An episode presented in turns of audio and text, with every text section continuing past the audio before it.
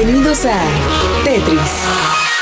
Descubrimientos, avances tecnológicos, innovaciones que mejoran la existencia del individuo y lo que lo rodea. Tetris, que la ciencia te acompañe.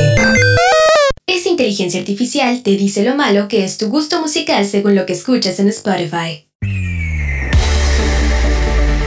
Mike Ledger y Matt Daniels han desarrollado la inteligencia artificial llamada How Bad Is Your Streaming Music, que juzga los gustos musicales de los usuarios. La web asocia una serie de bromas y comentarios divertidos ya preparados con la información de artistas, géneros musicales y discos que se encuentran en Spotify y Apple Music. Al acceder a la página de How Bad Is Your Streaming Music, se debe pulsar en el botón Find Out. A continuación, se dará el permiso para conectar con la cuenta y la inteligencia artificial examinará las canciones más escuchadas. Tras varios análisis, la página irá emitiendo irónicos juicios de valor sobre lo que encuentra. Por ejemplo, ¿esta canción te gusta de verdad o de forma irónica? O te encuentras bien tras escuchar a un grupo al que pones mucho. Una vez finalizada la conversación, la web empieza a etiquetar la música que escucha el usuario por tan mala que es. Una vez finalizada la conversación, la web empieza a etiquetar la música que escucha el usuario por lo mala que es. Indicará las canciones y artistas más demandados y la década en la que se quedó atrapado.